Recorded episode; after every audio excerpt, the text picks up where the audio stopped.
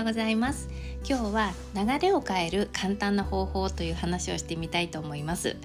行き詰まったりこんなはずじゃなかったのになとかちょっと最近調子狂ってるなっていう時はすぐさま気持ちを切り替えたいですよね。ああどうしちゃったんだろうなとかそんな風にうじうじしてる間にどんどんそれに飲み込まれてしまうじゃないですか。で原因を考えたって答えが出るまでに時間がかかるしで、まあ、答えが出たとしても納得できなかったら不満とかねそういうのに飲み込まれちゃうじゃないですか。まあ、こうやって頭を働かせて解決できることだったらそもそもそんなにね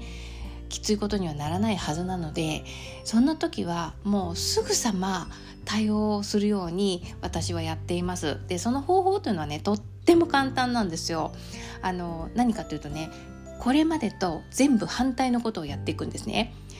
あのすごくちょっとバカバカしいんですけれども例えばお化粧する時に私は右手が利き手なので右側からやるんだけども左側から取り掛かるとかあとねえーと、いつも朝ごはんはご飯を食べてるんだけどパンにしてみるとかで食べる時に食べる順番を逆さまにしていくとかね。えとか家事も手をつける順番を逆さまにしていくとかね、うん、で歩く時もね利き足じゃない方から歩き始めるとかね。それとかで夜お風呂に入ったら体を洗う順番逆さまにしてみるとかね。もうとにかく些細なこと何でも反対にしてみるんですよ。そうするとね朝からこれやってると昼ぐらいになるとねもうバカバカしくて笑ってくる笑えてくるんですね。でちょっと疲れてきたりもするんだけれども。でそうなった時にもうこれだけやったんだからこれだけ逆の流れにしてるんだから流れも変わるだろうって確信が出てくるんですよ。でそう思えたらこっちのものなんですね。本当に何かがちょっと変わってきます。何でも気というエネルギーが最初にあるんです。でそこに現象が後からついてくるってこれ自然の法則なんですよ。法則なのでもう間違いなく働いてる